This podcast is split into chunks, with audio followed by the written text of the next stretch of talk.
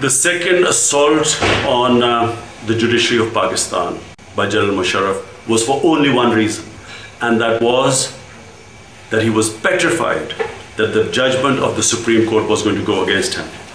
And so, in the garb of fighting this war on terror, and this war on terror is his only legitimacy uh, as far as the West is concerned. So, in, in this garb of fighting this war on terror, what he has done is that he has unleashed brutality that has not been known in this country before. The sort of suppression and oppression that is going on right now, anyone and everyone has been put into jail.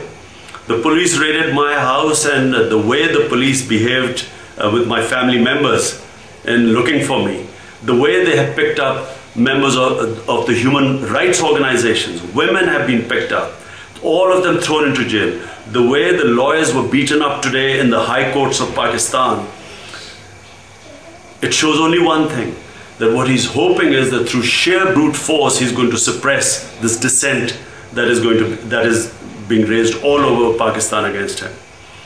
What we intend to do in Pakistan is to start this movement where, where the whole society is going to be involved against him. This will entail everything civil disobedience campaign, it will involve the students, it will involve civil society members, it will involve all the political parties.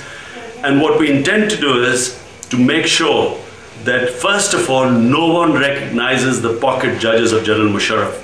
These judges are known crooks in Pakistan who he has put in this place simply because he will bulldoze everything through them. He knows that these judges will say yes to everything he wants them to say.